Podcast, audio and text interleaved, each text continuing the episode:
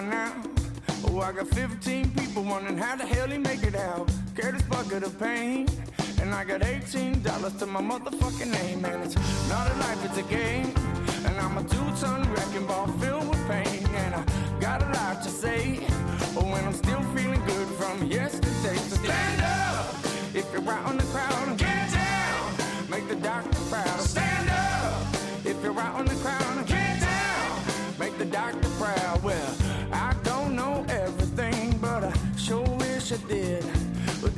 every time I catch a case, I wouldn't pop off so much at the lid. I have my get out of jail card, pop cool, ready to go. And then I pay my tax and bail money, cause I'm a tax paying fool. So we gotta stand up if you're out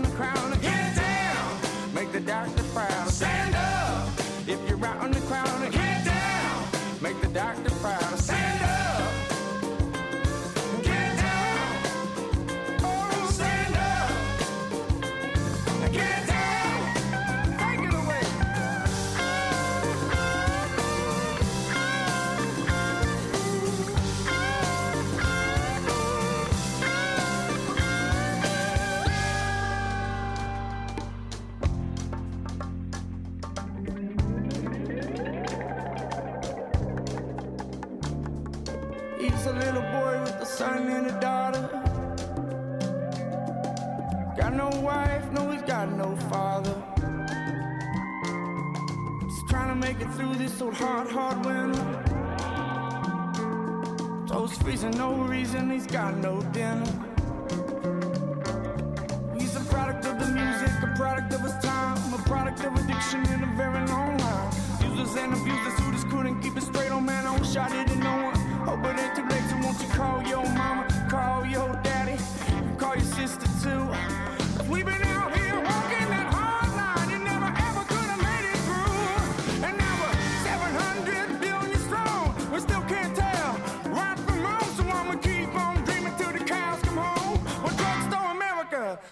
care of their wrong.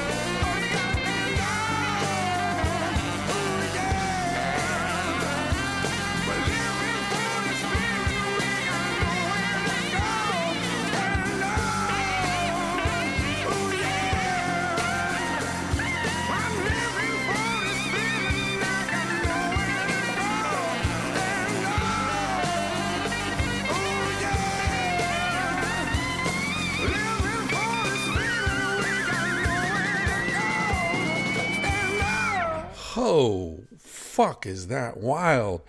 Stand up. I don't know what they're talking about when they say we're 700 billion strong and we still don't know right from wrong. 700 billion what? Uh, there, I don't know, 7 billion people on the planet. So it's not that.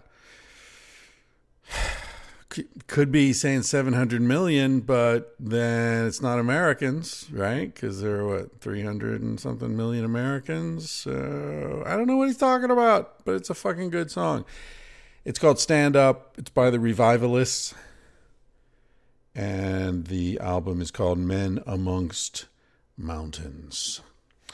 Uh, yeah, so that's Stand Up. This is an episode of Roma. I don't know, 14, 15, something like that. uh, I get lost in the Romas, but uh, it's a Wednesday evening. I'm here alone, just cracked a beer, and um, I've been staring into this computer all day doing shit. Hey, big news! Got a van. If you haven't heard the last episode of Tangentially Speaking, where I announced this big news, you're hearing it now. I finally got the van. It's a 2006 Dodge Sprinter, Mercedes diesel engine, uh, my new best friend forever, Oliver Thorpe, came up with me to uh, to look at it. Bought it in Lompoc, beautiful part of California I hadn't been in before.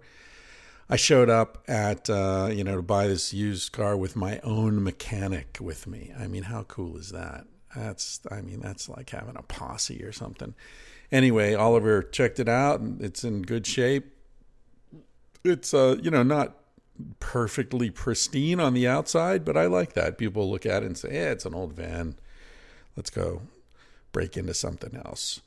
Um, anyway, but it's sound mechanically, and uh, yeah, I got it at a pretty good price. And this weekend, Oliver and I are going to be installing things. We're going to put in an awning and a water tank and um, some storage units under the bed, uh, some LED lighting, make it all cozy in the back. So anyway, that's happening. Got the van, pretty cool. Uh, and I'll be ready to roll on that this summer. And I've been hearing from some of you inviting me to come and stay in your town, sleep in your driveway, have sex with your cat. I uh, appreciate all those offers, uh, and uh, you know don't don't be shy about it. I, I you know won't be able to visit everybody, but certainly would be cool to stop in and uh, have a friend in town and you know someone to show us around, me around, whoever I'm with at the time. I'll probably have some travel companions uh, coming along with me through part of the trip. Anyway, I'm going to read your emails, uh, some of your emails, but before I get into that, I wanted to read you something that I came across recently by Carl Jung.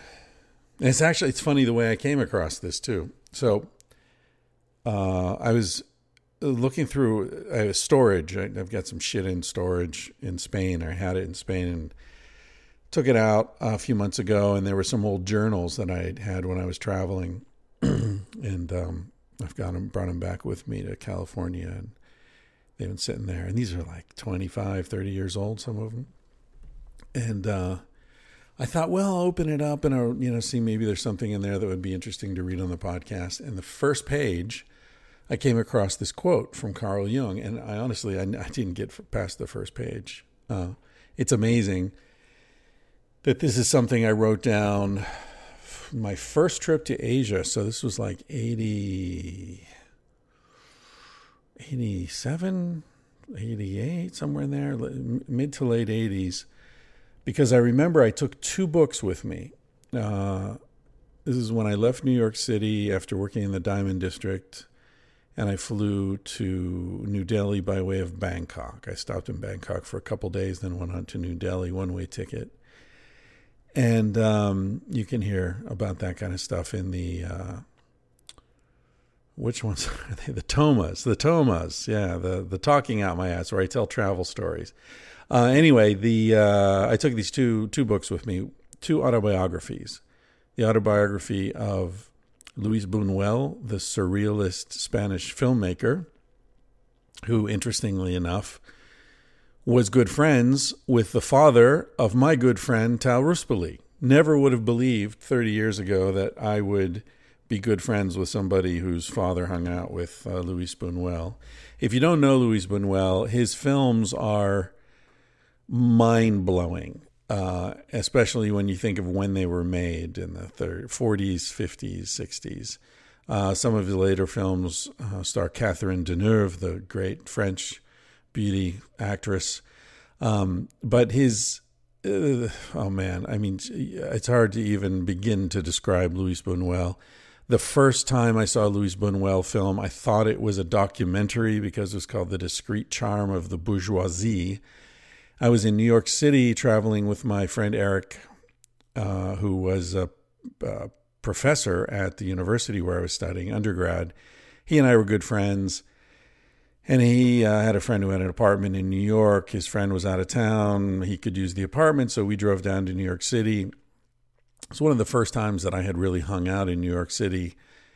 And uh, so Eric was showing me around. Uh, he knew so much. I mean, he was a very smart guy, American Studies, PhD, you know, all the history and who designed that building and, you know, the story behind this and that. anyway, uh, he said, "Well, let's let's see what films. There are always amazing films playing in New York." So he looked through and he said, "Oh, the discreet charm of the bourgeoisie, Louis Buñuel. Have you ever seen anything by him?" I said, "No, never. No, don't know." Oh, it's so amazing. I said, "Well, whatever, Eric. You know, you you just pick it. You know, whatever whatever you want to see, I'm down for it."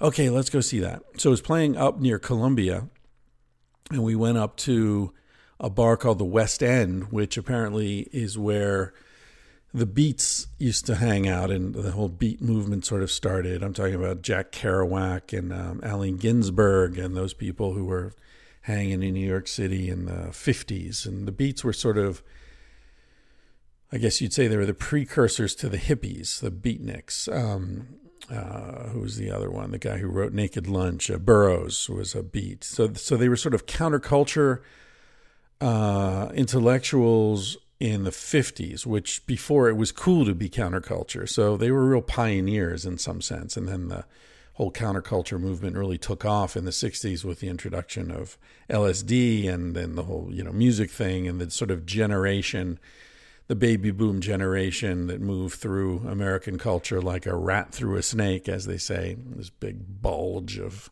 young people moving through the culture, uh, sort of revolutionized things there but the Beats were 10 years before all that happened. So anyway, they were they hung out in this bar called the the West End, and we were there, and we were drinking some beer, and the movie was going to start in an hour, so it was a double feature. Was um, Discreet Charm of the Bourgeoisie and Viridiana was the other film, and um, so I'm thinking we're going to go see this documentary, and Eric says, we're in the bar drinking beer, and Eric says, Oh, it's too bad we don't have some weed. It would be great to be stoned for this. I said, Well, yeah, I don't have any weed. Um, oh, I've got some acid in my wallet, though. and he looks at me like, What? I said, Yeah, I, I just have this acid in my wallet. Oh my God, we shouldn't do that. Well, I don't know. Whatever. I'm just telling you, I've got this acid in my wallet. Oh my God oh, but that would be amazing. Oh, maybe you should. Oh, we should. Maybe we shouldn't. So I should tell you, part of my role in that friendship was that I uh, sensed what he wanted to do and seduced him into doing it against his own better judgment. I, I guess that was the way the friendship worked in some levels. Uh, I was the free spirit, the fearless one. He was the you know guy who was responsible and had always done his homework and was trying to please his parents and you know had tenure. And uh, you know he made it. He made it. And now he had tenure. He couldn't get fired. And i'm like so start taking drugs and doing crazy shit man. Nobody can fire you. Fuck. Um anyway so long story not so long. We ended up taking the acid and going to this movie and i'm sitting there. The movie starts and i'm starting to trip really hard and it's it's a fucking old movie in black and white and i'm thinking jesus this is to be boring as fuck man. And i'm tripping really hard and, and the lights are go down and it's crowded and i put my hands on my knees and so i have this feeling like wait a minute did i just put my hands on my knees or did i put my hands on someone else's knees you know and it's that kind of thing like did i just put my hand on the guy you know the stranger next to me on his knee or or wait, did he put his hand on my knee? Like, you know, that's how hard I was chirping. Anyway, the movie starts. First scene in the film is a bunch of fancy people are arriving for a party, a dinner party, and the host and the hostess of the party, who are very wealthy, they have people downstairs, maids and cooks and all that, who are greeting the guests as they arrive. The people are upstairs getting dressed, and the woman decides she needs to fuck before the party. She gets she's horny. And the guy is like, We can't fuck before the party. The guests are already arriving. I think I the bishop is here and whatever. And the woman's like, No, I gotta fuck. And this is all in French, being and I'm reading subtitles. And then they you see them crawling out the window, and then it cuts to them walking into the party from like the kitchen or something and greeting their guests. And it's the bishop and the mayor and, you know, all these fancy, the general and all these fancy, very high class people. and the the couple are walking around saying hello and oh it's so lovely to see you and being very mannered and high class. And then the camera sort of spins behind the woman and you see she's got all these weeds in her hair and clumps of dirt. And the back her back's all dirty where she'd been lying in the dirt fucking. What?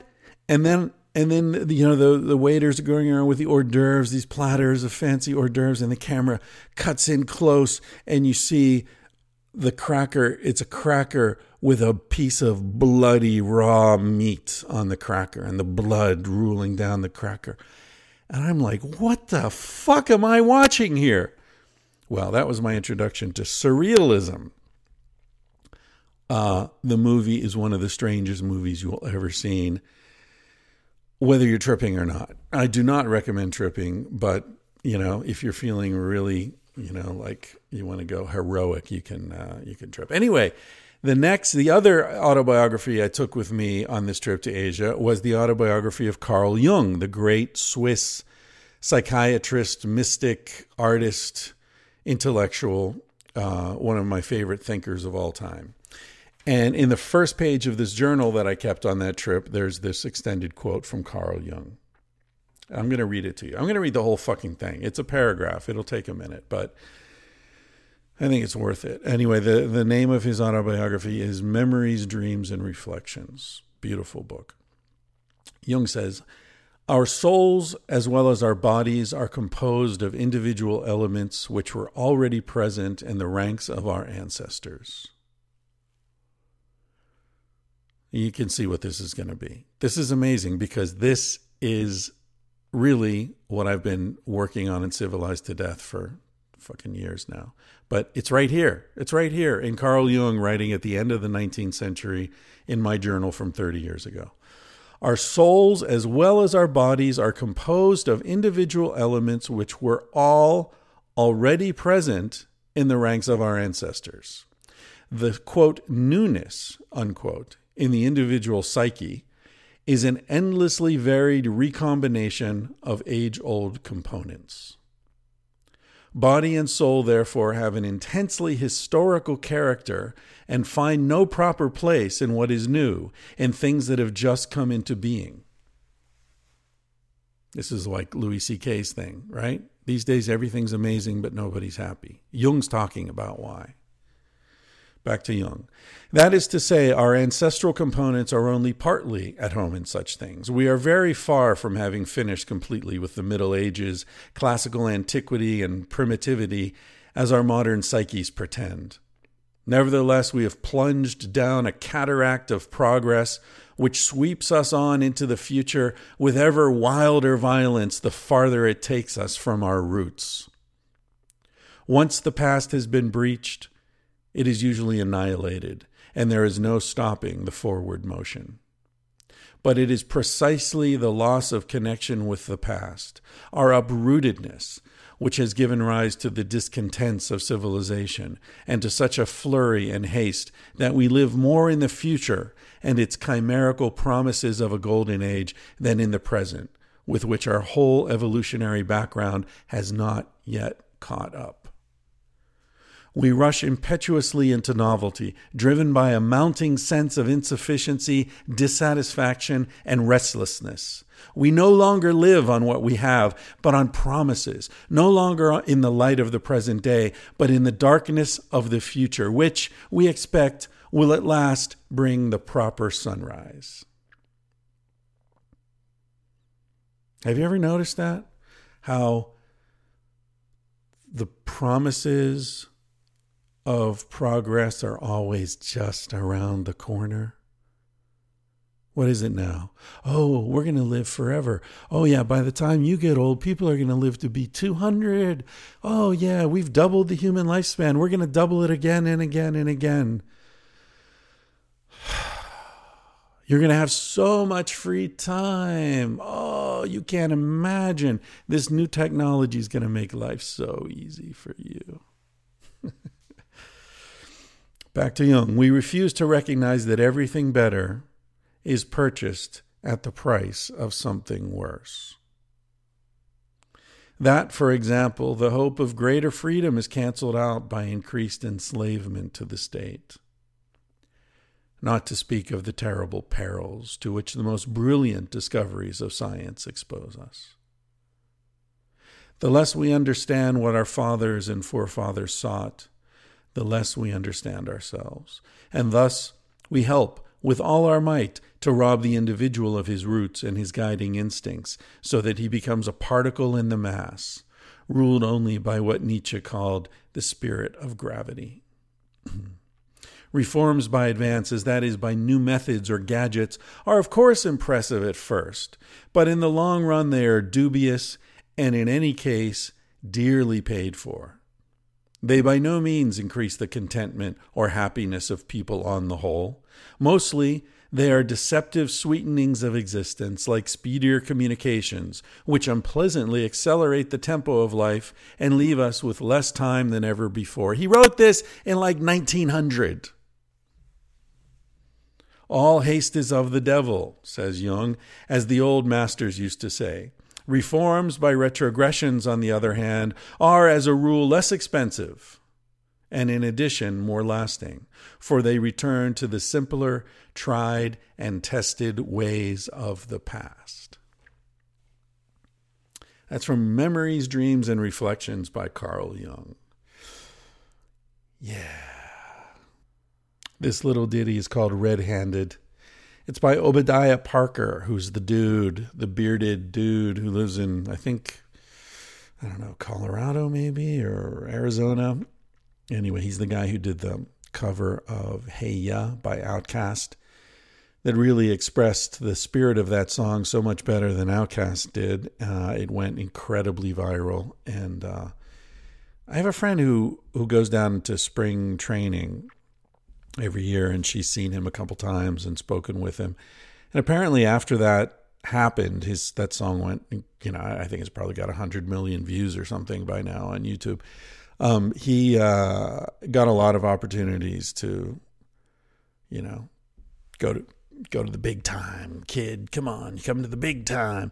Anyway, he wasn't interested. He's pretty happy with his life the way it is, apparently. So, good for Obadiah Parker if that's true. Uh, and this song is Red Handed. It's from an album called The Siren and the Saint. And I will be back with a little more ranting in just a moment.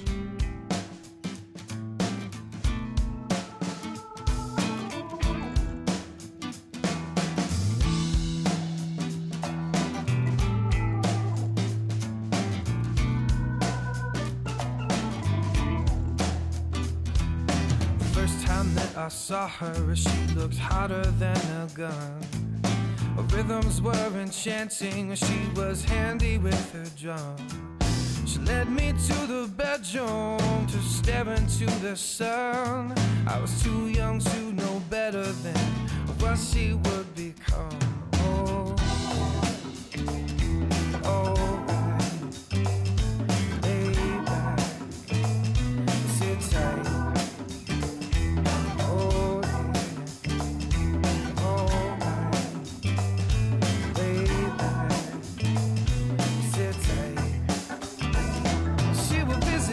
By moonlight.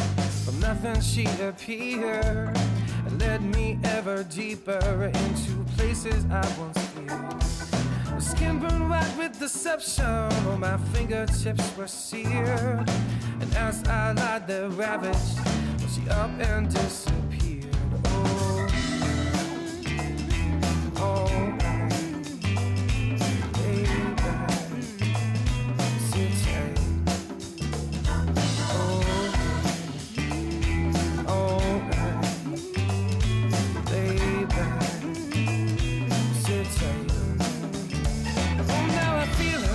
I hear her in the sky.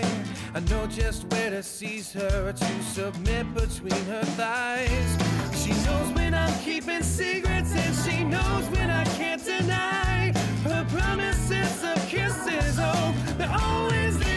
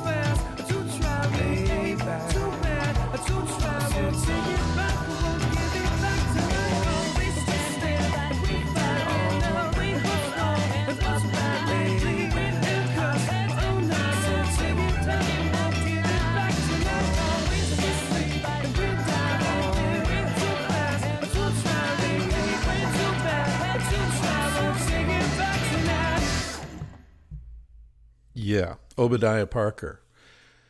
Red handed. Uh, here's an email from a guy. Uh, he says, My question concerns gender role expectations. I'm 38 and gradually learning to be comfortable in my own skin. That's right. That's the bad news for all you 20 somethings out there. You think you're going to have it all worked out in another five or 10 years? you know, the thing about getting uh, older is you realize there are no adults. When you're a kid, you you look around and you say, "Oh, they all they've got it all figured out." Someday I'll be like them, and then you get to be their age, and you realize, "Oh shit." They don't figure they don't they don't know what it's like. So maybe, you know, when I'm another you know, when I'm in my forties, I'll have it figured out. Yeah, that's when it is. And then oh, then you get there and it's like, yeah, they don't have it figured out either. And like you just sort of you move up these progressive stages in life and you realize that nobody has it all fucking figured out, no matter how old they are.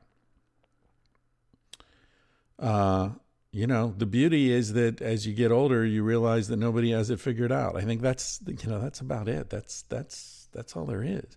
Anyway, so this guy's 38 and he's gradually learning to be comfortable in his own skin. So that's something, right? That's not having it all figured out, but at least you're comfortable with what you are. Uh, I guess there's a wisdom in that. So good. Okay.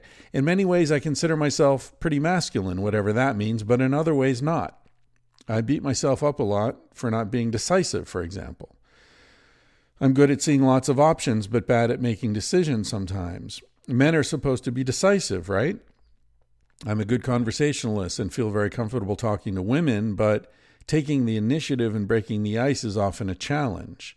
Sometimes I would like a woman to approach me to take the initiative, but I realize there are women out there who might want to take the initiative but feel like they would be shamed for acting unladylike. Pretty much every time a lady has broken the ice with me at a coffee shop or bar or whatever, I found it to be very invigorating and comfortable.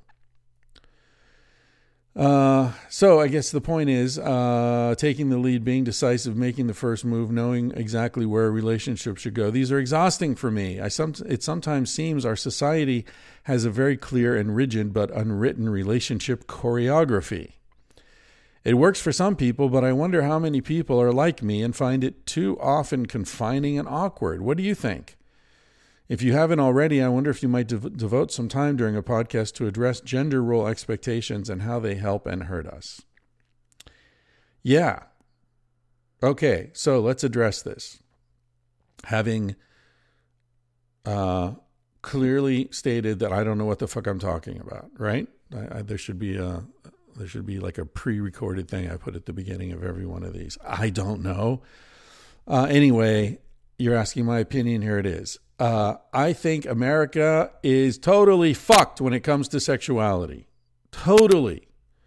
And ironically, part of that is because we are simultaneously too rigid in our expectations of gender roles and also too critical of conventional expectations in gender roles.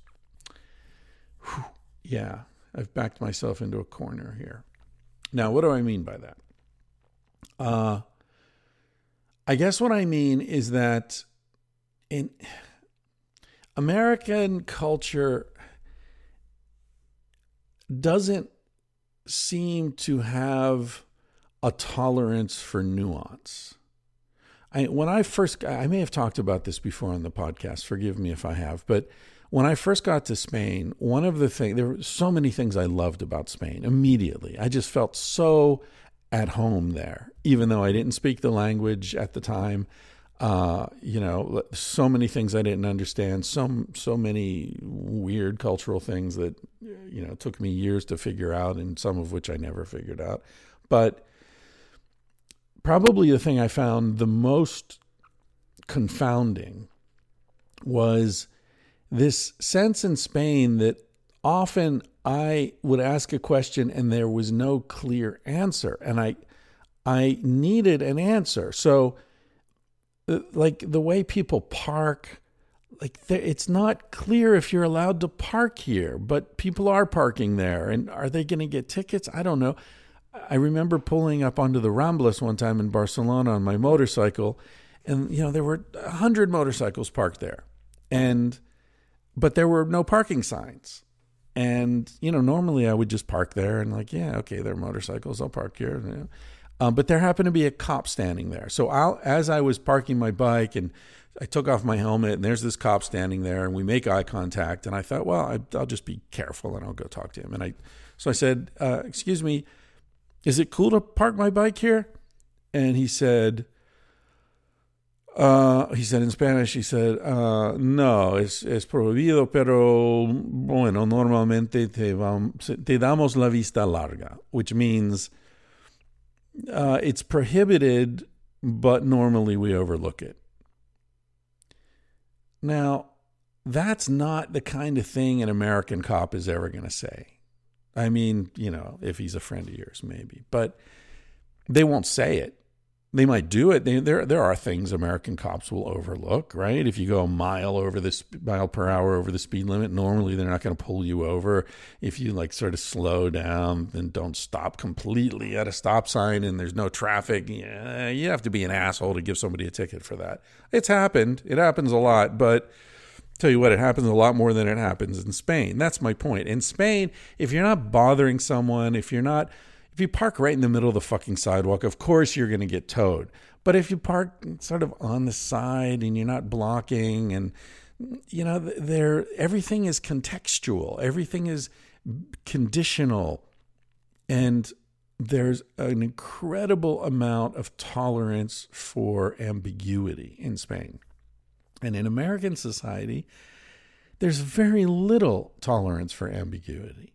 Now, that may be I've thought about this a lot, and I think it's probably because American society is newer and it's made up of so many different cultures that historically in the United States we've had to have very clear rules.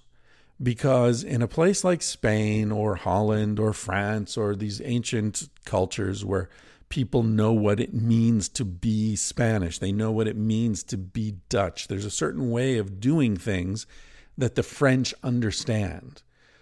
And they haven't had a lot of immigration. Uh, they're getting it now, and this is one of the problems they're starting to run into. Um, whereas the United States has always had a lot of immigration. And so we've had to codify behavior in a way because the new immigrants coming in, they're coming in from Europe, from Latin America, from Asia, whatever, they've all got their own cultural rules and ways of doing things. So we've had to have like a, a rule book that everyone can read and say, look, here, this is the rule. You park here, you don't park there. I don't care what you do in Vietnam or China or Spain or Mexico or wherever the fuck you come from. This is the way it's done here. And if you don't follow that rule, nobody's going to be understanding. You're going to get a ticket and you're going to, you know, whatever, pay the consequence. So it's a very sort of rules are rules society. Whereas these older societies are more like, yeah, come on, we all know how it works here, you know? Uh, and I think where this ties into sexuality is that I think we're very um, critical of right now, particularly in the last 15 or 20 years, we're very critical of conventional expectations of gender norms and things like that to the point where people are lost. So it, it becomes, you know, cisgender becomes an insult. Um, it's cooler to be queer than it is to be you know conventional. Conventional is a negative. Um, and so i think that that what ends up happening is that it's it's a positive in the sense that we're questioning these gender norms. And that's important because it opens up the possibility to behave in ways that are more natural to you if the gender norms don't fit you which they don't a certain amount of people. Um, but the problem is that because we're kind of rigid about it, it becomes this either or thing. And then people who do follow the gender norms or feel comfortable with the gender norms are considered oppressive or considered the enemy or, you know, breeders or whatever. And so, it, it, you know, it's like if if you're white, you're a racist, you know, automatically, or you know, if whatever, if you're black, you hate white people. Like there's, yeah, I, I, there's all this sort of debates going on about race, and and we're not acknowledging that, you know, a lot of the people who are engaging in these debates are of mixed race themselves, like Obama or Jordan Peele, who I was just listening to a few hours ago talking about race. I mean, he's mixed race. Obama's mixed race. They're not black, you know, in in the conventional sense of the word, or at least in a sort of they are in the conventional sense, but not in um, a strict sense. And also, what is white? You know, I mean, is Jewish white? Is, uh, is Chinese white? Uh, it, it's all very, it's all very um, ambiguous. And because in America we have this sort of absolutist approach to things, uh, it gets very confusing. So, uh, to to deal with this guy's email, look, I think it's totally cool that you are recognizing who you are. And I think the whole key to this email was in that first sentence where he said, I'm 38 and gradually learning to be comfortable in my own skin. And part of that is to recognize, like, this is the way I am. This is what I'm into. This is what I'm not into. This is what I'm comfortable with. This is what I'm not comfortable with. So I think that's totally cool, man. I think that's good. I think you're this is growth. This is what you're experiencing right here is growth. This is coming to a consciousness of who you are and what works for you and that's totally cool. And if that means you know, whatever it means, not having kids, it means being gay, being straight, being bi, being straight but, you know, liking to hook up with a dude every once in a while or whatever it is, that's what it is. And you know, don't wait for the culture to catch up with you. That's my advice. Be who you are and um, be open about it, be unashamed about it. Because the problem with this sort of unconventional gender identity or, or gender behavior that he's talking about is, and at least maybe this is what I'm reading into it, is that it's kind of hard for him to uh, meet a woman uh, because she's the women are expecting a more conventional approach, right? And this guy lives in the Midwest in a in a pretty conventional place. So, um, now here's the good news: women are amazing. Women are wonderful. Uh, and you are going to be amazed at how many women are open to who you are, open to what you need, open to whatever kinks and strangenesses and, unconventional facets there are to your personality. But you're not going to meet those women as long as you're pretending, as long as you're walking around in a disguise of normalcy. That's the problem. You got to be comfortable in your own skin. And so that's the importance of going through the process that he's talking about here. The next stage, once you know yourself, is to don't hide that, to be open about that, to be clear about that. Um, you know, one of the best things you can do if you're afraid of public speaking is when you're standing there on stage and everybody's looking at you to say out loud, Wow, am I nervous right now? And people laugh and they'll clap and they'll support you because they know they'd be nervous there too. They'd be terrified. So, my advice is keep doing what you're doing, man. You're doing great. You know who you are. You're able to articulate it. You're able to understand how it differs from some of what's expected of you. Now just stop being afraid of it. Stop being sheepish about it. You are who you are. And the sooner you wear that comfortably and openly and freely, uh, the easier it gets for the kind of women who you're going to connect with to find you. Because they're not looking for conventional dudes. They're looking for dudes who've thought this shit through. They're looking for people who are more advanced. And you are. So good for you. Okay, next one. Uh, let's see. Uh, 21 years old, just got accepted into a prestigious college for a pre med degree. My parents and friends are all very proud of me, but deep down I feel hesitant to accept two people very close to me have died in the last year, and honestly, it's made me view life as very fragile and temporary. If I accept this uh, position at school, I feel like part of me will be accepting a generic version of life, albeit I'll have a degree of safety.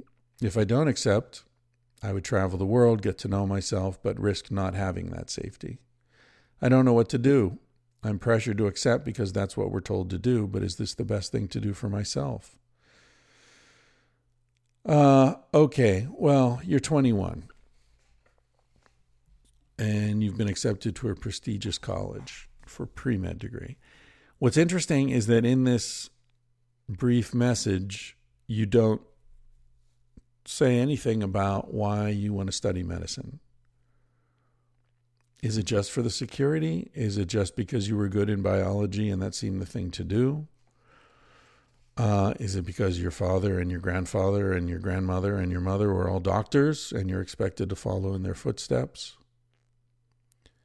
Uh, one of the people who's close to the person who wrote this committed suicide, and you don't say anything about that and how that could play into this. Did that person, was that person trying to live a life that wasn't right for him? Do you think? Is that what led to the suicide? Is that what's leading you to think about these things so deeply? I mean, having anyone close to you commit suicide is going to provoke a lot of soul searching, but I wonder what the circumstances were of that. Um, anyway, 21. Man, the thing is, when you're 21, everything feels so fucking important and serious. And I guess it is in some ways, but I can tell you from the distance of 55, it's like a 12 year old freaking out because their friends at school or you know, didn't invite them to whatever the birthday party or something. It's and I, I certainly don't mean to trivialize what you're going through. What I'm trying to say is that it feels really fucking important right now, but it isn't. Because you're at the beginning of a long road and you choose that road. You choose where that road takes you. It's not even, it's a wrong metaphor. You're not at the beginning of a road, you're at the beginning of a journey. And you are going to choose what roads that journey goes down. And that's what you're facing here. I can't tell you what to do. Um, because I, I don't know what led you to write this email the way you did, but you didn't mention anything about medicine. That makes me think maybe medicine isn't a passion for you. Maybe it's a job. If that's the case, probably the wrong job, especially in 21st century America. Um, but if it's not the wrong job, if, or maybe you're not sure whether it's the wrong job, then why not try to take a couple of years and do something that's going to help you in the journey, the the sort of soul searching journey that you're interested in, and that's also going to have that's going to look really good on an application to college or medical school or whatever uh, down the road.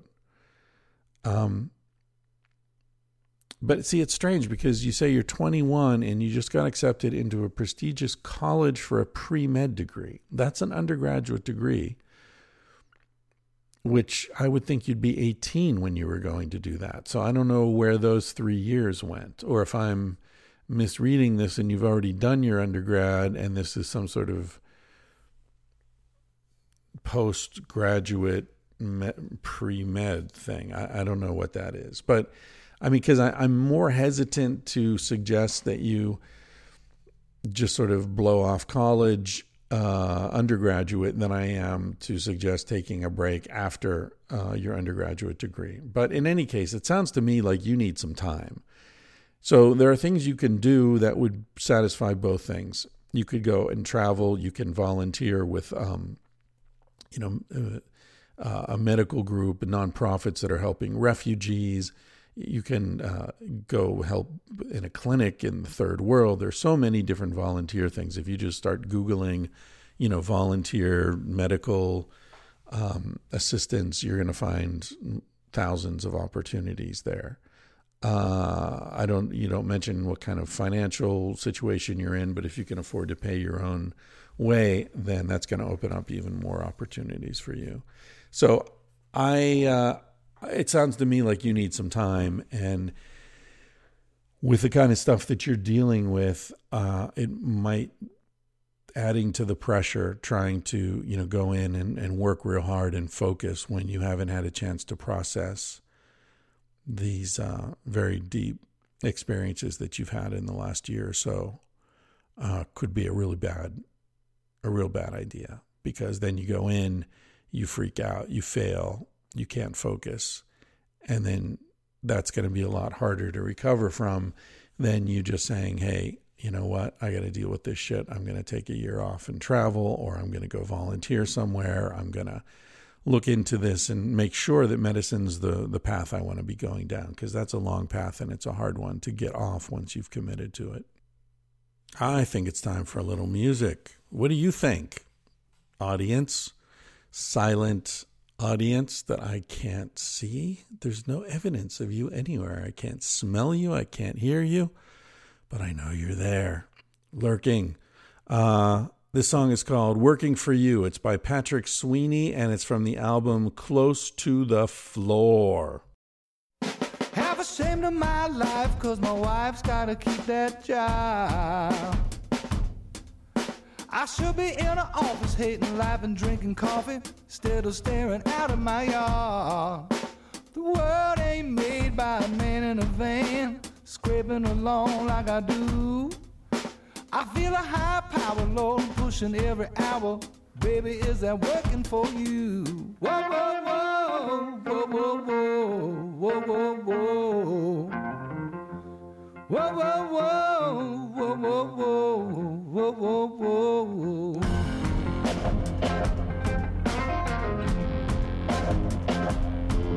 Then it says I'm getting ahead along the wind before the band, wouldn't let us out of the rain. You wanna cancel out what is this all about? We're the hundred miles away. Try my paces, load the pony with my money. Be like a fool. Ever coming back cause of courtesy lag. Baby, how's that working for you? Whoa, whoa, whoa,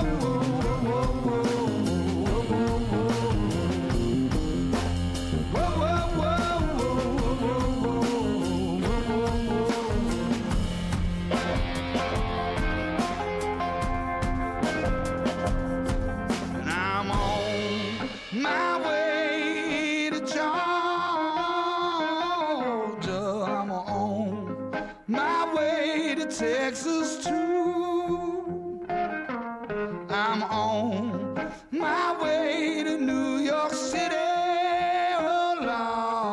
Oh, trying trying to get a message to you. Well, I need it working for me instead of working against me, whipping me out like a do. Master drive low before I sleep. Three people in a room.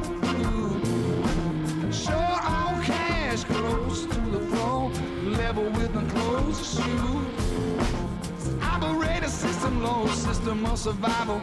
Baby, is that working for you? Is that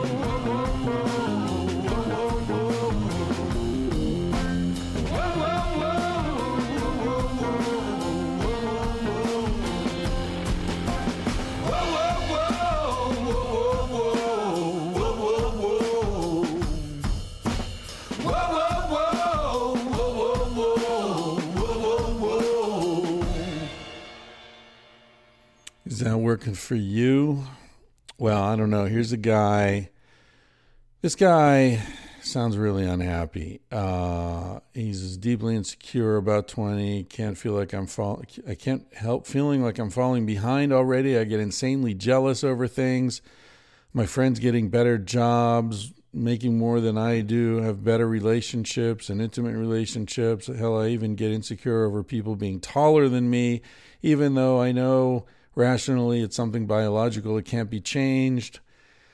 Uh, yeah, etc. So his question is how do you deal with knowing that there are people who are superior to you in very tangible ways, height, income, power, or influence, and not let it get to you?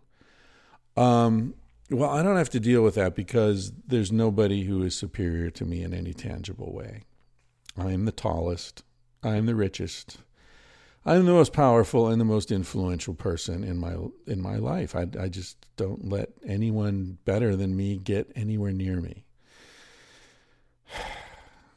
Obviously, that's a joke. Um, look, you know, I I don't know. I don't I don't know the trick to that if there is a trick. But I do know that if you are if you feel that other people are superior to you you are creating a force field around yourself that's just pulling shit toward you. You are creating such an ugly um, frame around your life that nobody's going to want to be with you. Nobody's going to want to be anywhere near you and and you are going to create the very thing that you're afraid of. So I guess there are two things that I, you know, that this kind of thing makes me think of. One is that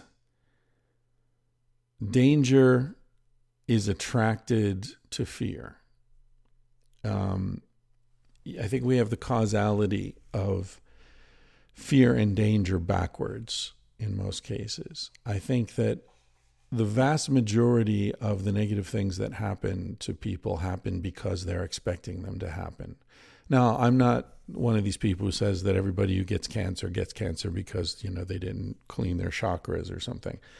Um, there's bad luck in the world. There, there are wonderful people who get hit by drunk drivers every day. There are wonderful, kind-hearted people who uh, you know just have really shitty things happen to them. Um, there's no denying that. But most of the shitty things that happen to people, in my experience, uh, happen because those people are inviting that shittiness into their lives. So, you know, a lot of traffic accidents, as I've just said, are just pure bad luck in one way or another. But, you know, I wonder what percentage of traffic accidents happen to people who are driving aggressively, to people who are stressed out and distracted by their stress, uh, people who are, you know, going too fast because they're pissed off or stressed out or in a rush because they're you know, discombobulated in one way or another. And maybe traffic accidents aren't the best uh, example. I mean, I remember when I was traveling, there were people who were constantly stressed out about, uh, you know, don't drink the water and, you know, brush, brushing their teeth in boiled bottled water and Uh, just you know oh is there you know every time they were eating something like oh is this safe? I don't know where did this come from? And they would never eat street food anywhere and they would just like constantly trying to protect themselves. And those are the people who are always fucking sick you know? And i started out trying to protect myself and then i looked around it's like jesus i mean these cool people aren't dying you know, you get a little diarrhea. So the fuck what? You get some diarrhea, you get over it. Um, and it's better to get some diarrhea than to be walking around the whole time worrying about everything. And um, so I sort of extrapolated from that, and I, I feel like that's one of the things about life that I learned when I was traveling that a lot of times the more energy you spend in trying to defend yourself and protect yourself and to compare yourself and to compete, uh, you're losing. You're always losing. You know, you stress out about not having friends, you're never going to have friends. because people don't want to hang out with someone who's stressed out about whether or not they hang out with them, you know? Um, I was in a, yeah, I don't know if this is a good example to tell you about, but yeah, what the fuck. a long time ago, I was in a, uh, a sexual situation with another guy and a woman. And the guy was cool, nice guy, good friend of mine, and the woman wanted to have this experience with two men, and so we sort of arranged this thing. And um, the woman was not that into. It's like at the, at the end of the thing, he and I talked, and he was like, "Man, she was she really she wanted to be with you. She didn't want to be with me, and." he was really stressed out about it and and I talked with her and she was like, "Look, it wasn't him. It's just like his energy was weird. I mean, he was like choreographing everything and he was like, you know, trying to control everything and and so I tried to talk to him about it. it's like, man, it it wasn't you. It was your it was your vibe. It was your energy. It's that you weren't like he was very conscious of of being rejected. And that ended up causing him to be rejected. And if he were able to just chill out and not worry about shit and just let things develop organically and show that he was comfortable enough with himself to not be stressing about that, then everything would have gone much better for him. So it's one of these things where it's sort of like you know, people always say you need to have money to make money. Well, uh, yeah, in a way, or you need to be able to act like you have money. And I think it's the same thing with confidence. I think that for young people who don't yet have experience enough to feel confident or who weren't lucky enough to have sort of been inherited some confidence from having a very supportive family or uh, experiences when they were young that gave them that sense of confidence. I think, you know, if you're smart enough to think through these things, maybe you can just fake it for a while. Fake it till you make it. What I mean by that is don't act like someone who is desperate for approval even if inside you feel like you are. Try to learn to act like someone who isn't desperate for approval. Learn to act confident, even if you're not feeling particularly confident. Now, normally, I'm all about authenticity and honesty and transparency and all that stuff. But this is an example of I think, a case where it's totally acceptable and even preferable uh, to fake it. Because what's going to happen is you will you know there's a there's a line from someone I don't remember some philosopher says that the if you wear a mask for a while your face begins to adopt the shape of the mask. Now generally that's used in a negative sense right if you're living an inauthentic life, if you're then you suffer. You're you lose your identity somewhere. But if you're if your inauthenticity, if we're going to call it that, is an ambition to be better than you are, to be cooler than you are, then I think it actually works. You become cool. You become better. You become, because what are you doing? You're saying, okay, I'm jealous, I'm insecure, but I'm not going to let that show. I'm going to be I'm I'm not going to treat these people badly. I'm not going to snap at her. I'm not going to ask her all those questions that I'm that are burning up inside me. I'm going to control myself. That's not really an authenticity. That's you trying to get your shit together. And so the question is how do you deal with knowing that there are people who are superior to you in very tangible ways? Height. Well, being taller than someone else isn't superior income. Having more money than someone isn't superior. Power, that's not superior. Influence, that's not superior. None of those things are superior. And that's the key. Superior is being comfortable with yourself. That's superiority. So no matter how much money someone has, no matter how tall they are, no matter how hot their girlfriend is, no matter what car they're driving, no matter any of that shit, if you're keying into that shit, then you lose. That's the point. You're judging yourself against the thing that you already know you have less than. So you're the one who's beating yourself. Nobody else is beating you. I've known a lot of people who are richer than me. Uh, almost everybody's richer than me. But were they superior to me? No. Nobody's superior to me. And nobody's superior to you. What you you might look at me and say, "Oh, you know, you're the fucking podcast king or whatever the fuck you think I am. You're superior to me. How am I superior? Oh, you're fucking 21 years old, dude. You've got your whole life in front of you. You're much richer than me in time. And time is the only currency that can never be replaced. Money can always be replaced. Everything can be replaced, but not time. So, what am I going to do? Am I going to resent you because you're younger than me? What the fuck sense does that make? I mean, come on. Most of my friends are better looking than me, or taller than me, or stronger than me, or more famous than me, or richer than me. Everybody has something I don't have. Normally, lots of things I don't have. But if I'm going to get all stressed about that, I'm going to waste my whole fucking life running around chasing my tail like a goddamn dog. Forget it, dude. That's that's not the way to live your life. Running around stressing out about people who have more than you. Think about what you have. Think about what you want.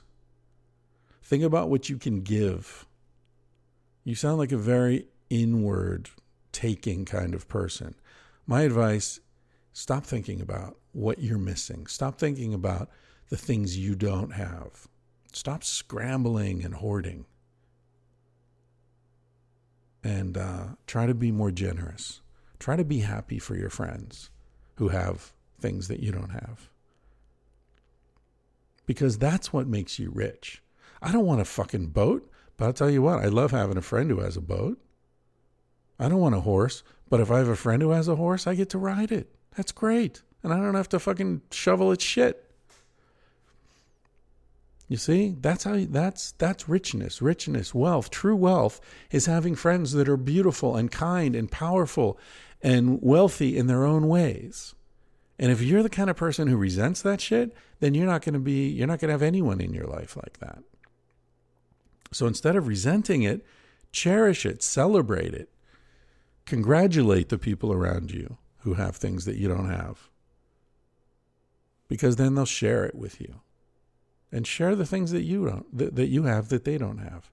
And then you'll be happy. It's all it's got to be a win-win. You're looking at a zero sum situation and that's that's the wrong way to look at things, my friend. I've never contacted anyone with their own webpage before asking for advice, but I'm in a jam and need someone to tell it to me straight. I got a wee scenario cooking up in my life which involves me, a straight woman, falling in love with my best friend, a gay man. Okay, straight woman falling in love with a gay man. We are very close, but I'm sexually attracted to him, and it is becoming apparent I should say something because I'm leading our friendship into new territory with my stupid love chemical brain. I was wondering what are your thoughts on having a relationship where one person is gay and has sex with all the men he wants, but staying in an intimate emotional connection with a female partner? This woman is writing from New Zealand. Hello, person from New Zealand. Uh, I don't see the problem here, uh, other than the fact that you describe this as falling in love. I don't see what's the issue. Uh, you know, you're uh, having a relationship where one person is gay, has sex with men, so you're not asking him not to be gay and not to have sex in the way he wants but he's in an intimate emotional connection with a female partner. Is that enough for you? Or do you want this guy to suddenly become heterosexual and start banging you? Because that ain't going to happen. Uh, if all you want is the emotional connection and he's willing to have that connection with you, then I don't I don't see the problem. How is that different from just being very very good friends with him? You call it falling in love. So maybe this is a question of definitions.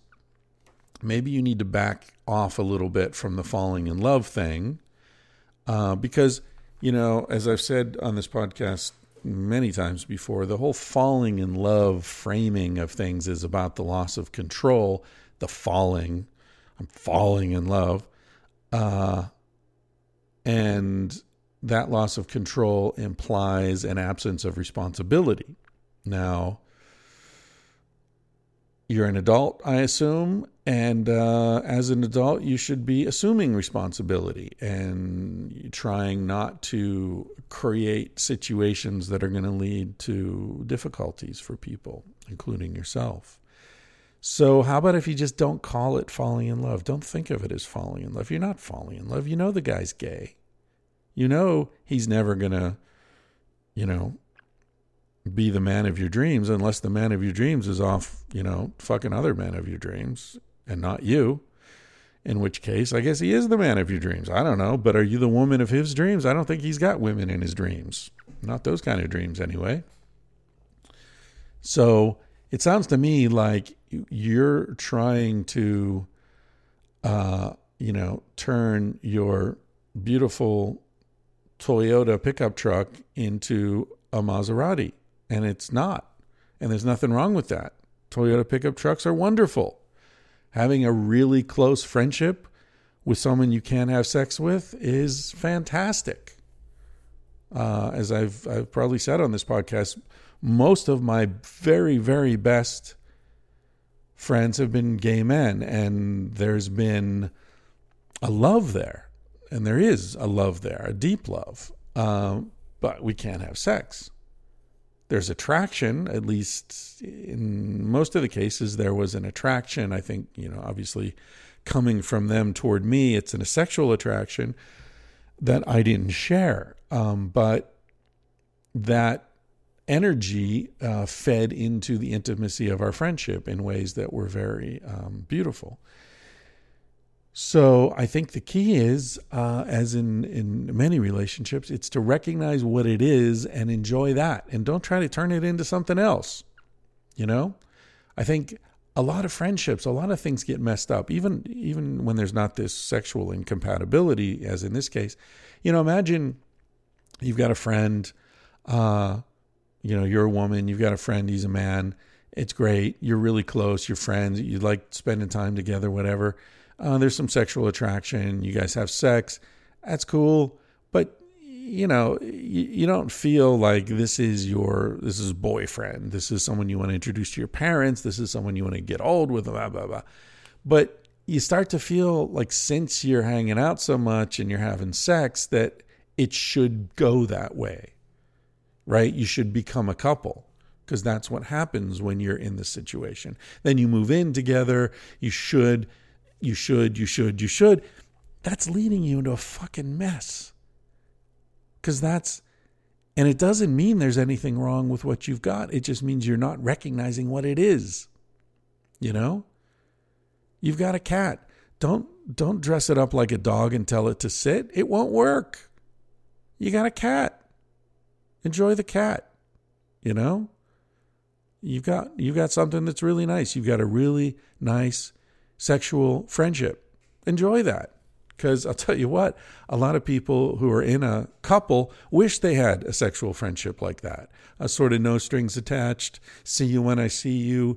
When I don't see you, you're free to do what you do. I'm free to do what I. A lot of people would love that kind of situation. You've got it, and you're like sliding downstream trying to turn it into something else. So, uh, my advice to you in New Zealand, if you're listening, is recognize what you've got. You got a really good friend. You like him a lot. You feel really close to him. You have an intimacy with him.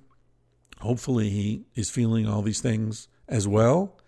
But that doesn't mean he's going to be your boyfriend. Don't try to make it that. If you've got a cat, you know, let it purr and you know scratch its chin, but don't tell it to sit because it's not going to listen.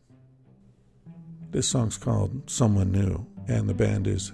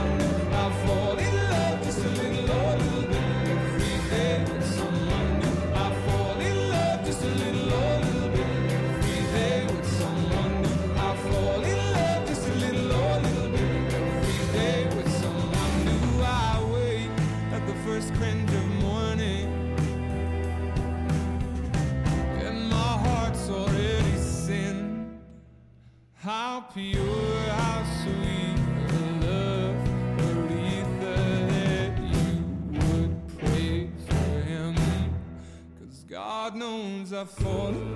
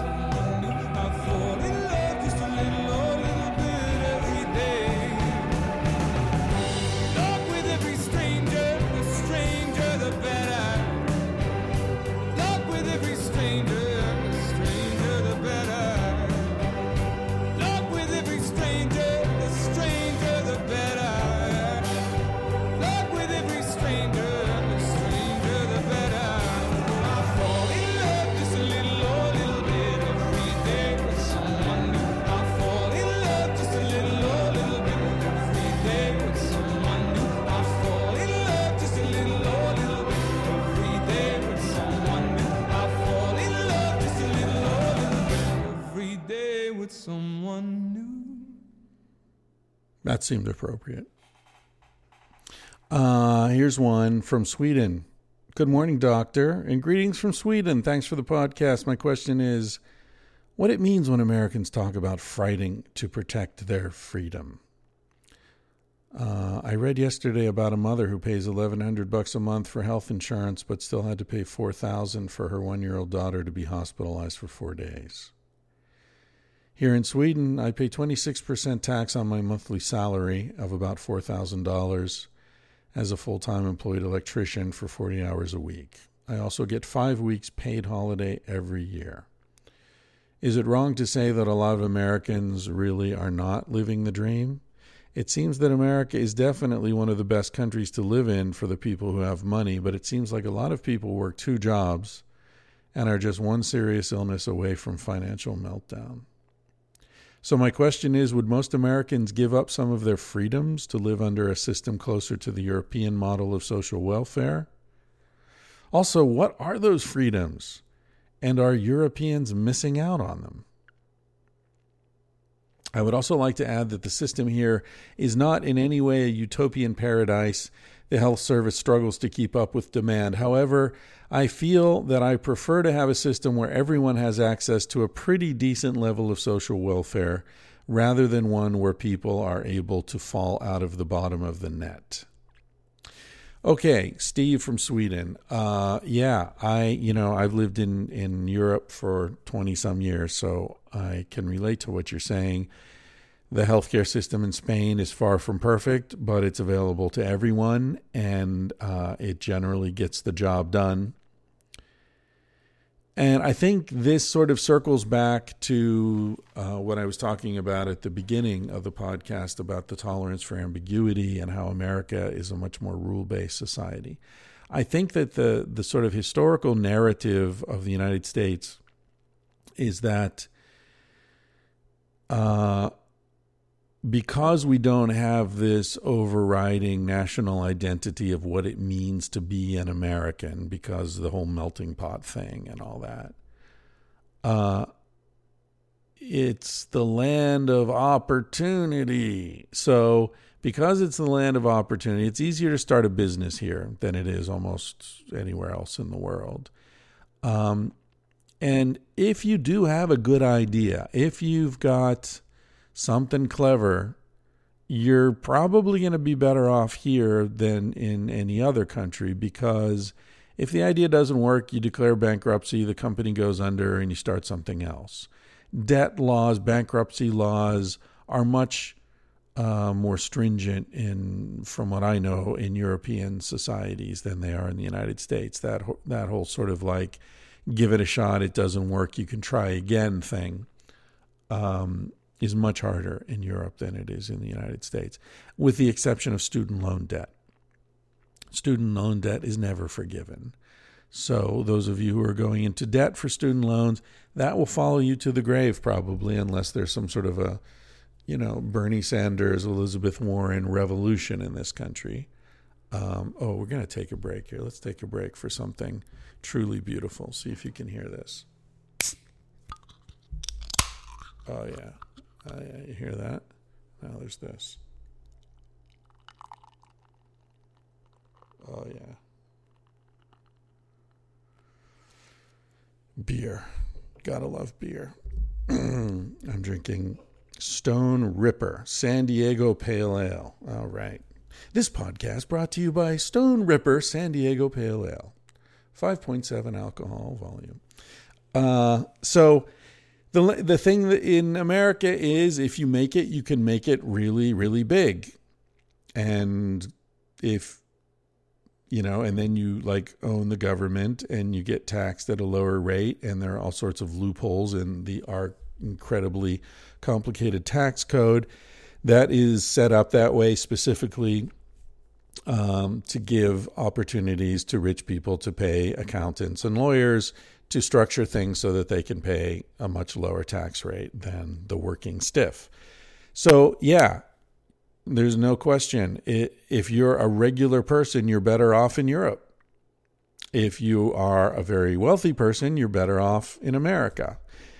Uh, and the trick is in America, the very wealthy have convinced the working, normal people uh, to support a structure that screws them. And we see it again and again and again. We saw it with Reagan, we saw it with Bush, we see it uh, right now with Donald Trump. You know, Donald Trump was elected by working, scared, um, sort of middle to lower class Americans.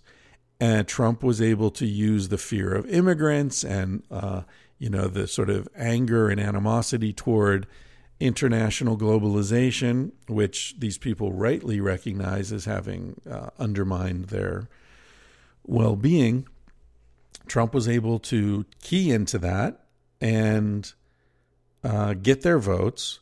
And now what's he doing? He's turning around and screwing them, which is what happens again and again and again. And not just in America. That's a, you know, the history of class dynamic is that the wealthy will uh, take control and screw the working class over and over and over again. that's just the way it works until the working class has nothing left to lose. And then there's a revolution, and then there's a period uh, of more egalitarianism uh, until things erode back to uh, the sort of extremes that we're seeing now in the United States again, and then the cycle goes over and over again. Now, in Europe, they've seen this enough times that in most European countries, they're saying, okay, let's, social welfare is saying, no, we need to keep a large middle class because only by keeping a large middle class can we avoid the sorts of um, uprisings and blood in the streets that we've seen so many times in Europe, whether it be by uh, major wars or revolutions. The United States is a young country, and uh, we haven't seen enough of that stuff. So we have to keep learning that lesson again and again and again. That's enough ranting for me. It's been an hour and a half, and I've got a beer to drink here. So I'm going to drink my beer and I'm going to leave you. By the way, most of the music from this episode was courtesy of my friend Aaron, who's got fantastic taste in music. Uh, she's turned me on to a lot of a lot of new stuff that I really enjoy. Uh, this last song is called Roll the Bones, and it's by Shakey Graves. And I don't think Aaron turned me on to this. I think I turned Aaron onto this. But someone turned me on to this, and I believe it was one of you, one of you lovely podcast listeners, either sent me a link to this or told me to check it out. I don't remember. But anyway, whoever it was, thank you because I really dig this tune. So thanks for that. Thanks for listening to the podcast in general. Thanks for telling your friends. Thanks for supporting the podcast through Amazon.com. My link at chrisryanphd.com. Click on Amazon, takes you there, and they kick back some money our way. And also, those of you who have signed up on patreon.com to support Tangentially Speaking there, very much appreciate it. That's so cool to see. Warms my heart every time I see somebody new has signed up there, even if it's a buck a month. That's totally cool, totally wonderful. You went through the trouble to sign up. And man, if everyone who listened to this podcast signed up for a buck a month, I would be rolling in money. I'd be drinking Cristal and smoking crack. I probably wouldn't be smoking crack or drinking Cristal. You know what? I'd probably just be sitting here drinking Stone Ripper and smoking the occasional spleef, just like I am now. Um, but I'd give it away. That's what I'd do. I'd give it away. Anyway, thank you so much for your attention and your love and your support and for spreading the good word. This is Roll the Bones by Shakey Graves. Hope you're having a good week.